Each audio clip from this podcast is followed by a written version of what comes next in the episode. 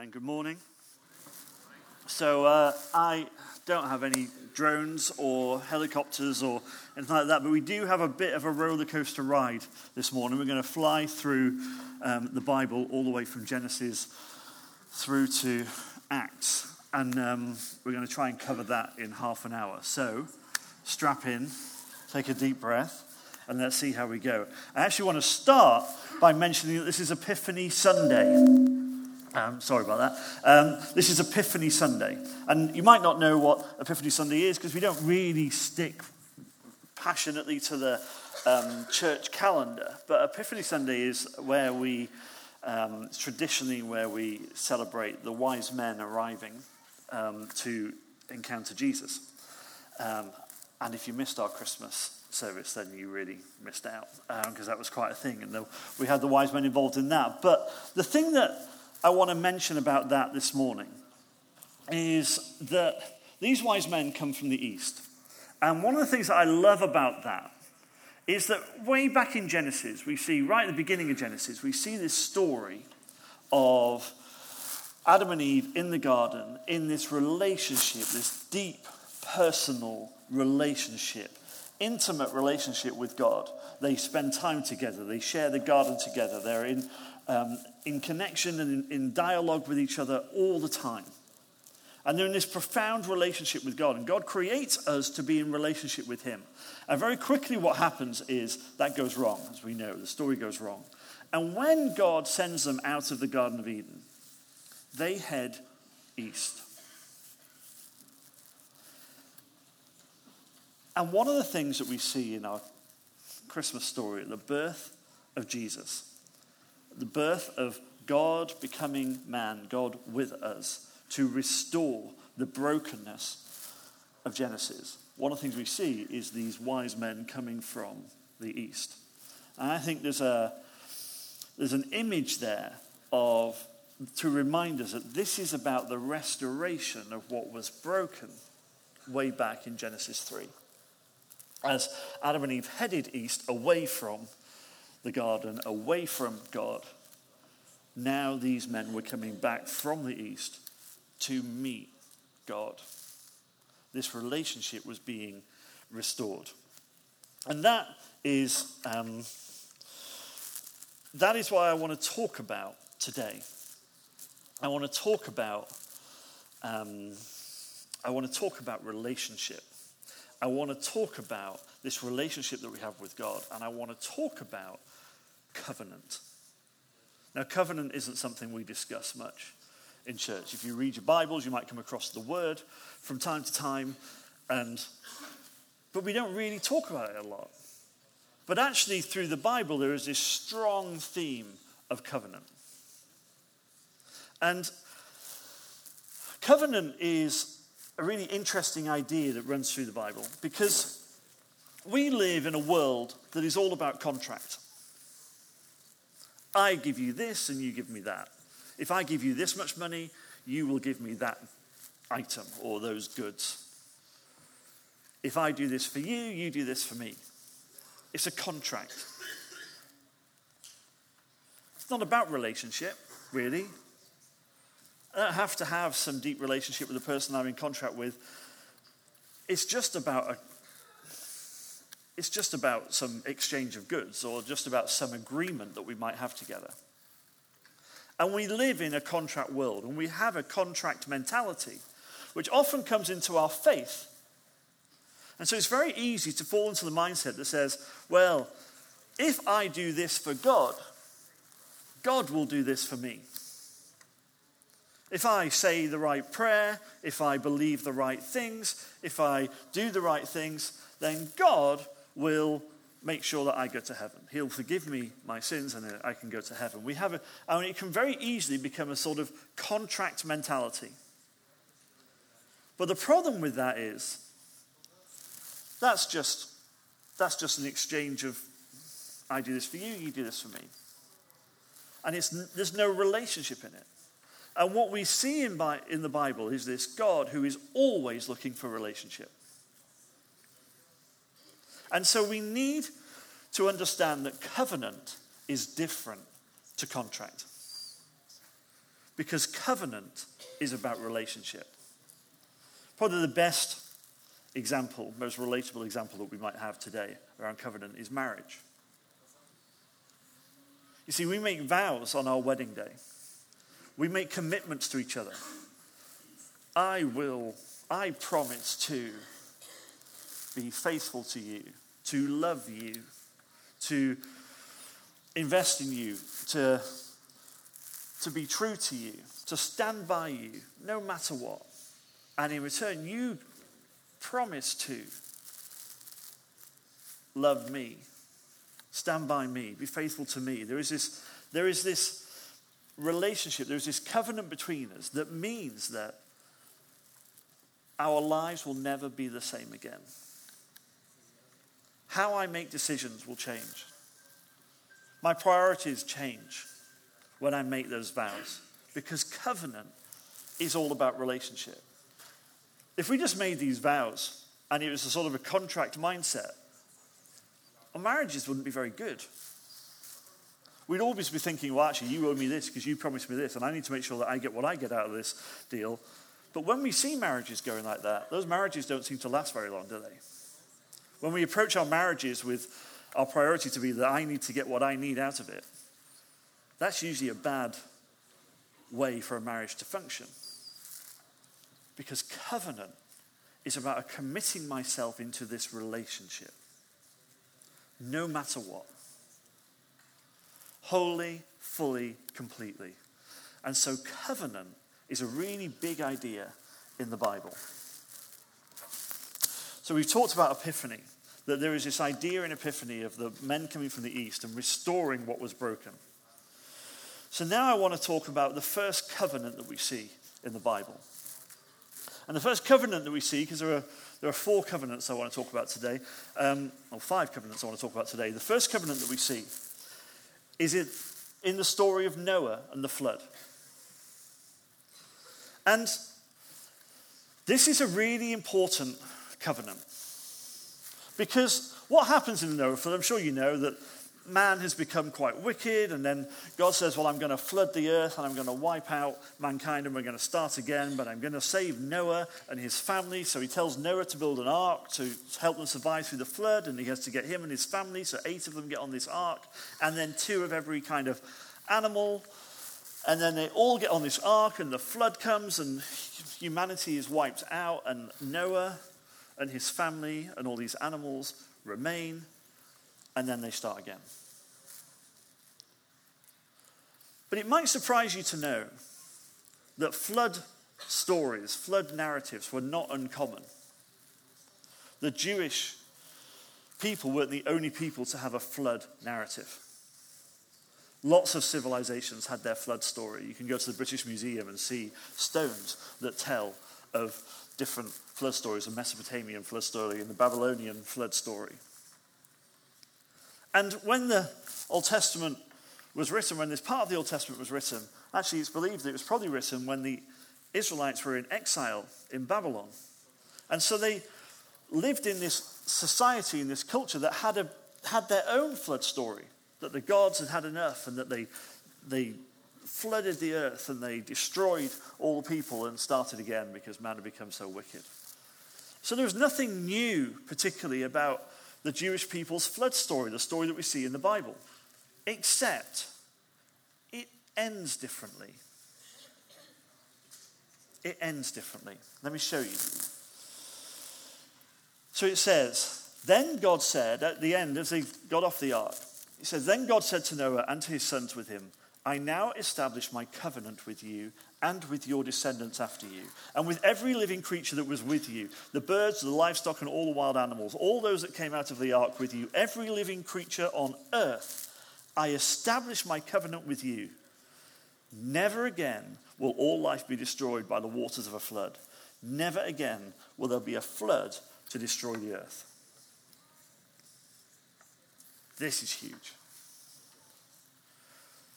Because God says, I'm not going to be that God, one of those gods that comes and destroys the earth.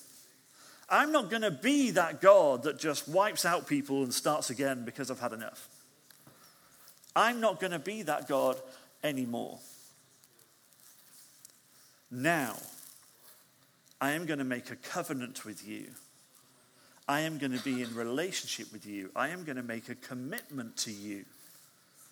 I will never do that again.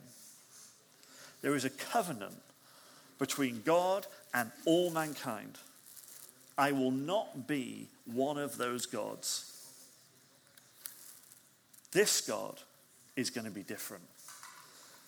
This God is going to be about relationship, long term, everlasting commitment. This God wants to be in relationship with his people. He doesn't see people as things that can be got rid of and we start again because that didn't work. This God has a different plan. This God is about relationship. This is a profound shift in human understanding of what God was like. Before, God was this God who would just come and wipe out all people. But now God is saying, there's a new way to understand me now. I am about relationship. So this is a fundamental shift in how we understand um, what God is like. And it's a really important shift. And God said, This is the sign of a covenant I'm making between me and you and every living creature with you, a covenant for all generations to come. I have set my rainbow in the clouds, and it will be the sign of the covenant between me and the earth. This covenant, the Noahic covenant, says that God is different. Now we move on. You see, because God demonstrates relentless movement towards intimacy and union. And he moves towards us and draws us towards him, always inviting us into participation and relationship. This is a different way to understand God. This isn't a God who's distant and abstract and off on his own. This is a God who is always moving towards us, always calling us into relationship with Him, always moving towards us in love. And this is a new way to understand God. The second covenant is the Abrahamic covenant. You see, because Abraham was called out lived in a fairly wealthy country, in, in a, and he was fairly wealthy in that country. And God called him out and said, Come away from all the things you know, all the things you rely on, all the things that you put your faith in. Come away and go on a journey with me. And I will make you a great nation. Your descendants will be like the descendants, like the sand on the seashore, like the stars in the sky. Come and trust me and depend on me, and I will make a promise to you that you, I will bless you so that you can be a blessing to all the earth. Now, I want to invite Joe up to talk a little bit more about this covenant.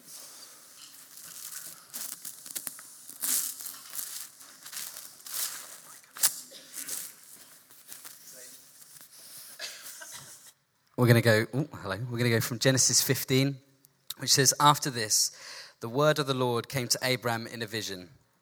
Do not be afraid, Abram. I am your shield, your very great reward. But Abram said, Sovereign Lord, what can you give me since I remain childless?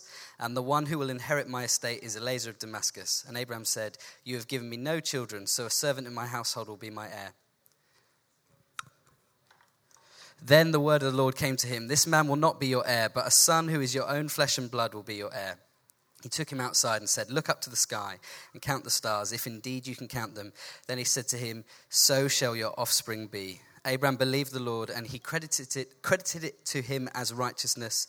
He also said to him, I am the Lord who brought you out of Ur of the Chaldeans to give you this land and take possession of it. But Abraham said, Sovereign Lord, how can I know that I will gain possession of it? So the Lord said to him, Bring me a heifer a goat, and a ram, each of three years old, along with a dove and a young pigeon. Abraham brought all these to him, cut them in two, and arranged the halves opposite each other. The birds, however, he did not cut in half. The birds of prey then came down on the carcasses, but Abraham drove them away. And as the sun was setting, Abraham fell into a deep sleep, and a thick and dreadful darkness came over him. We'll skip on a little bit to 17, where it says, When the sun had set and the darkness had fallen, a smoking firepot with a blazing torch appeared and passed between the pieces. On that day, the Lord made a covenant with Abraham and said, To your descendants, I give this land. On and on and on with some Isites. Now, what's going on here, apologies if you've heard me share this before, is um, God is making this promise to Abraham, and Abraham is unsure. He's unable to see the promise that God's put ahead of him because he's like, How am I going to have all these descendants? when I haven't got a child myself. Sorry, Isabel. Um, so God says, This is how you will know. And he makes a covenant with him. Now, a covenant in those days was an agreement between two parties. I think the best way is if I actually show you. Steve Hart, can you be a, make a covenant with me? You're going to stand over the back just where you are. Um, in those days, a covenant would have been made between two parties who had gone to war. So Steve and I have gone to war. Steve's won, and his family are, are stronger. And so me and my family and my people, are, are, we are surrendering to Steve's mighty nation. Oh, Steve. And so the, the way that we would have done this is the animals, all the animals that have been listed there, um, we would take the animals and they would have been cut in two down the center and placed either side of a ditch between the two people. And so the blood from the animals would sort of drip down into the ditch and it would all be a bit gross. We would stand at either end of the ditch and I would say to Steve, Oh, Steve, you are majestic. You are a great nation and I can't defeat you. So, me and my family and my creatures and everything that I own, we will become part of your nation. And then what I would do is I would say, We promise to be part of you. We promise not to defy you. We promise not to run away. And then I would walk through the ditch with the animals either side of the blood, saying that to Steve. And that would be a symbol of saying, And if I break this promise, may my body be broken in two like these animals. And then Steve would say, Joe, thank you you can become part of my family. Uh, we will look after you. We will, we will keep you safe. You will become just as one of ours. And then Steve would walk through the channel. And as he walked through, he would be making the statement and the promise saying, And if I break this covenant, may my body be broken in two. Thank you, Steve. Yes. so, what's, what's happening here is Abraham was doubting the promise that God had made to him. So God says, Bring these animals, cut them in two, and God is offering to make this covenant agreement with him. But then what happens in this story, and this is the real knockout part of this story, is Abraham falls asleep, and then in his sleep it says, When the sun had set and the darkness had fallen, a smoking firepot with a blazing torch appeared and passed between the pieces. Now, smoke was a symbol of God appearing to earth we see the, the pillar of cloud that led the people through the desert. God appeared in smoke. Um, so that was like God revealing himself. God went through the animals, saying to Abraham, This is my promise to you. I'm making this promise, and if I break this, may my body be broken in two. But what is so beautiful in this moment, instead of Abraham getting up and walking through the, through the animals, it then says, a flaming torch. Fire was another symbol. God was revealed in fire to Moses in the burning bush. God was revealed in a pillar of fire to the people. God passes through the animals again. And so God is saying to Abraham, And if you break this promise, may my body be broken in two. So not only is that God's promise, but even if we break that promise, or if Abraham broke that promise, he says, May my body be broken in two which leads on ahead to that moment of Jesus coming, years and years, fulfilling that covenant, fulfilling that promise, body being broken, and saying, I am fulfilling this. Even when you walk away, I will do that for you. Thank you, Joe. So, this, um, thanks. Um, so, this covenant is a different covenant from the first one because the first one was sort of this universal, it's to all people and it's to all creatures. And then he has the Abrahamic covenant, and this is very personal. I will raise you up, but I will raise you up to be a blessing. And if I fail on this covenant, may it be to me that my body is ripped in two, but also if you fail on this covenant, may it be that my body is ripped in two.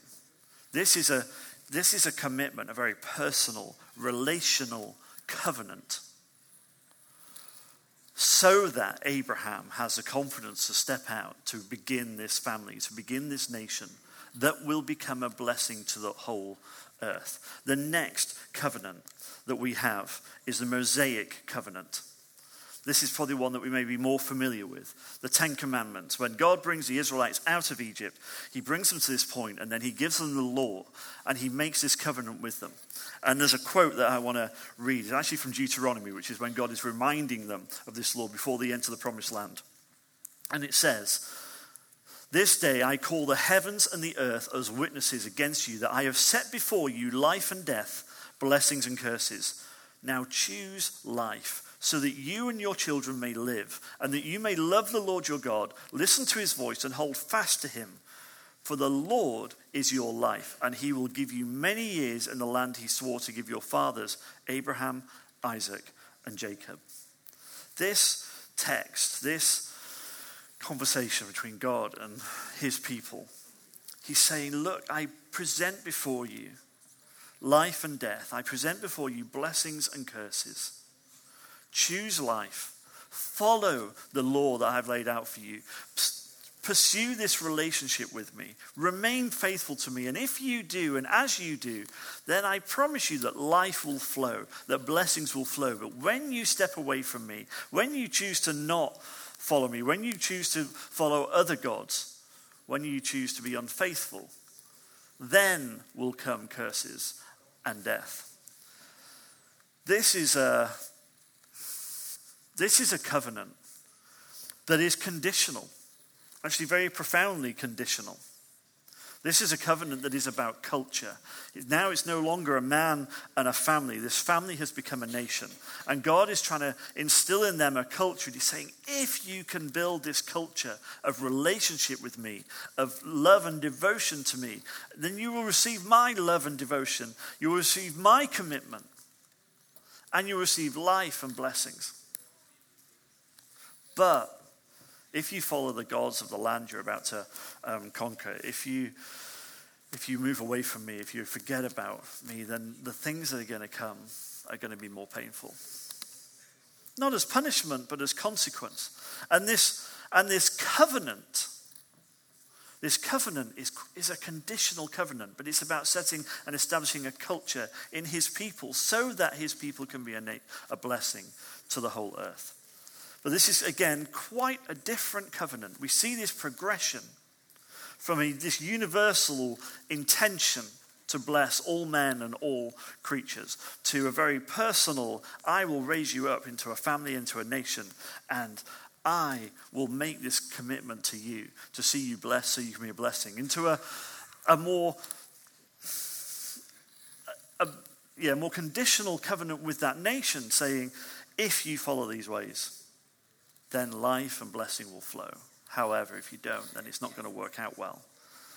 We see this development, and we might think of this progress, this progression, as being something like um, courting or dating or relationships where we start going out, and there's an element of commitment and um, there's an element of covenant there, you know, with faithfulness of um, I will be faithful to you for the duration of this relationship, but you know, let's see how it works out. To a maybe a, a proposal of, well, now actually, you know, I'm pretty pretty sure you're the one, and I want to make this commitment, and let's prepare to make this lifelong commitment to each other. Into then marriage, which is this complete devotion to one another, and we're seeing a same sort of progression of covenants between God and man.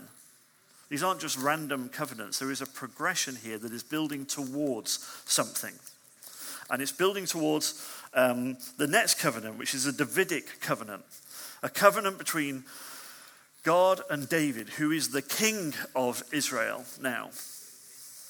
So this happens in Samuel, um, and God is making a covenant with David. And this again is a different covenant because the language in this one is about forever and unconditional. There's no, well, if you don't do this, well, then this won't happen. It is just this commitment of, and let's have a look at it. In 2 Samuel chapter 7, it says, The Lord declares to you, David, that the Lord himself will establish a house for you. See, because David is talking about whether he should build this temple for, the, for God. And God goes, No, that's not your job to do. Look, the Lord declares to you, David, that the Lord himself will establish a house for you. When your days are over and you rest with your ancestors, I will raise up your offspring to succeed you, your own flesh and blood, and I will establish his kingdom. He is the one who will build a house for my name, and I will establish the throne of his kingdom forever. I will be his father, he will be my son. When he does wrong, I will punish him with a rod wielded by men, with floggings inflicted by human hands. But my love will never be taken away from him, as I took it away from Saul, whom I removed before you.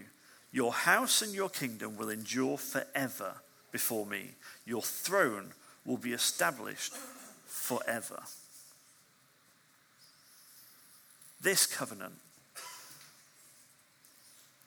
has a real permanence to it. This covenant is talking about forever, unconditional and forever. This covenant is different. This covenant talks of a one coming who will establish the kingdom, who will establish the name, who will establish the seat. So when we see in, Act, in um, Luke chapter 22. The night before Jesus' crucifixion, the night before his body is ripped in two, and his blood pours into the ditch, we see Jesus with his disciples saying this. After taking the cup, he gave thanks and said, Take this and divide it among you. For I tell you, I will not drink again from the fruit of the vine until the kingdom of God comes. And he took the bread, gave thanks, and broke it, and gave it to them, saying, This is my body given for you. Do this in remembrance of me. His body being ripped like bread being ripped in two. And he says, This is my body, which is broken for you. Do this in remembrance of me. And then he says, In the same way, after the supper, he took the cup, saying, This cup is the new covenant in my blood, which is poured out for you. You see, sometimes it's really easy to think that we can kind of fall into this trap of kind of thinking that, well, we're Christians, we believe this story that happened 2,000 years ago, and, you know, God's kind of there if things go a bit tricky for us, and we might pray when things aren't going very well for us. And, and we miss you know, we can take communion because it's some sort of ritual that we do, or it's some sort of religious thing that we need to do, and only the good people get to do it, and the outsiders don't get to do it. And we can make this sort of, we can make it a very religious thing and entirely miss the point of what's going on here. Because when Jesus takes the bread and says, This is my body, ripped in two for you, that tells of the story way back in Genesis. That tells of something that started back in Genesis 3 when the relationship was broken, but now the relationship is being restored. That tells of a God who is always moving towards relationship and intimacy and love, who is always reaching out to us. That tells of a God who wants to be in relationship with us and a God who says, If I break this covenant, may my body be ripped in two. And if you break this covenant, may my body be ripped in two. That tells of a God who says that one is coming and my kingdom will be established forever.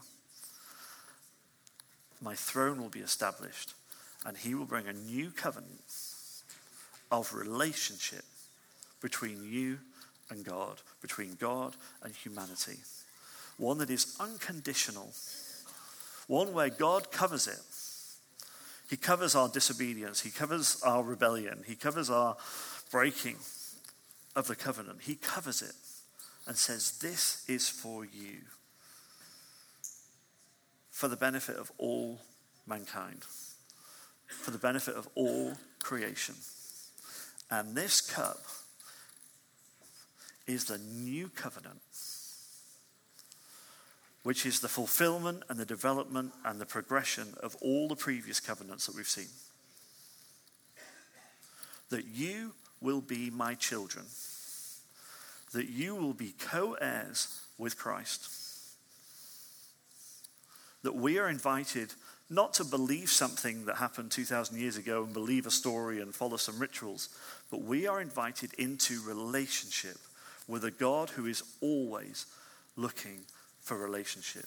We are invited into a relationship of intimacy and connection with a God who is always moving towards intimacy and love.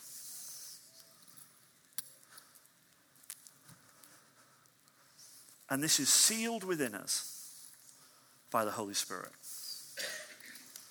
God's Spirit residing in us to draw us closer to our Creator, to draw us closer to this God who is always moving towards love and relationship and intimacy. This Holy Spirit that is moving within us to bring about His kingdom in us and through us to be a blessing to all people and all nations. We are a people of covenant, not just of religion. We are a people of covenant. So this morning, I want to invite the musicians up. And as the musicians come up, I, I want our response to be a little bit different. And you might be thinking, well, wouldn't it be great if we had communion this morning? But not having communion this morning. I actually want our response to be a bit different this morning. We are covenant people. And that covenant is sealed within us with the Holy Spirit. But I wonder this morning, maybe our relationship with God has become a bit contractual rather than covenantal. I wonder this morning whether maybe We've, we've become a bit religious rather than loving. And as we start this new year with this sense of anticipation of all the things God is doing, with this sense of maybe confusion about some of the things that are going on around us and how do they fit into what God's promised. As we enter this new year, I want to invite you this morning to be filled with the Holy Spirit. To be refreshed, to be renewed with the Holy Spirit. Because, now look, you may have been filled with the Holy Spirit before, but maybe it's just got a little tepid, maybe it's got a little dry, maybe it's got a little, well, I remember when, 15 years ago Do you remember that day? Maybe it's become a story of the past rather than a, a relationship of the present. So, what I'm going to do is, as the musicians play, I'm going to invite the leadership team to come to the front and maybe stand across the front. And I want us this morning to come forward for prayer. We don't have to get into details, we don't have to get into just to be prayed for to receive the Holy Spirit. For the Holy Spirit to be renewed this morning, to be refreshed this morning, to flow freely this morning, to break through things that maybe have held us and bound us for a long time. As we start this new year, let's start this new year as covenantal people, as people who are refreshed and renewed with the Spirit of God inside them. And it might be that you're visiting this morning.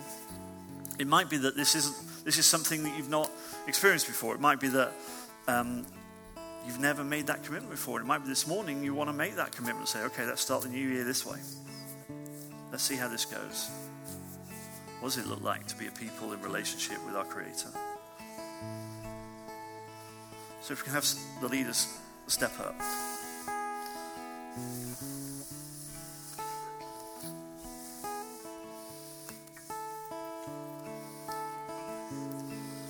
Why don't we have a couple of the Brazilian um, leaders step up too? So if you're Brazilian, you can be prayed for too. Or if you just want to be prayed for by a Brazilian, great. You don't have to understand it, just receive the blessing. And then when you're ready, come forward. A little bit like communion. You know when we're lining up? A little bit like communion. Come forward and be prayed for this morning, just to receive the Holy Spirit. And then let's see what happens. Okay? Amen? We up for this? A few nervous amens. you're like, okay, maybe, I think so. Don't be forced. But why would we not want the refreshing and the renewing of the Holy Spirit? Why would that not be our prayer? Why are we here this morning? If it's not to know God more, if it's not to encounter more of the Spirit. So, when you're ready, step up, step forward. Here we go.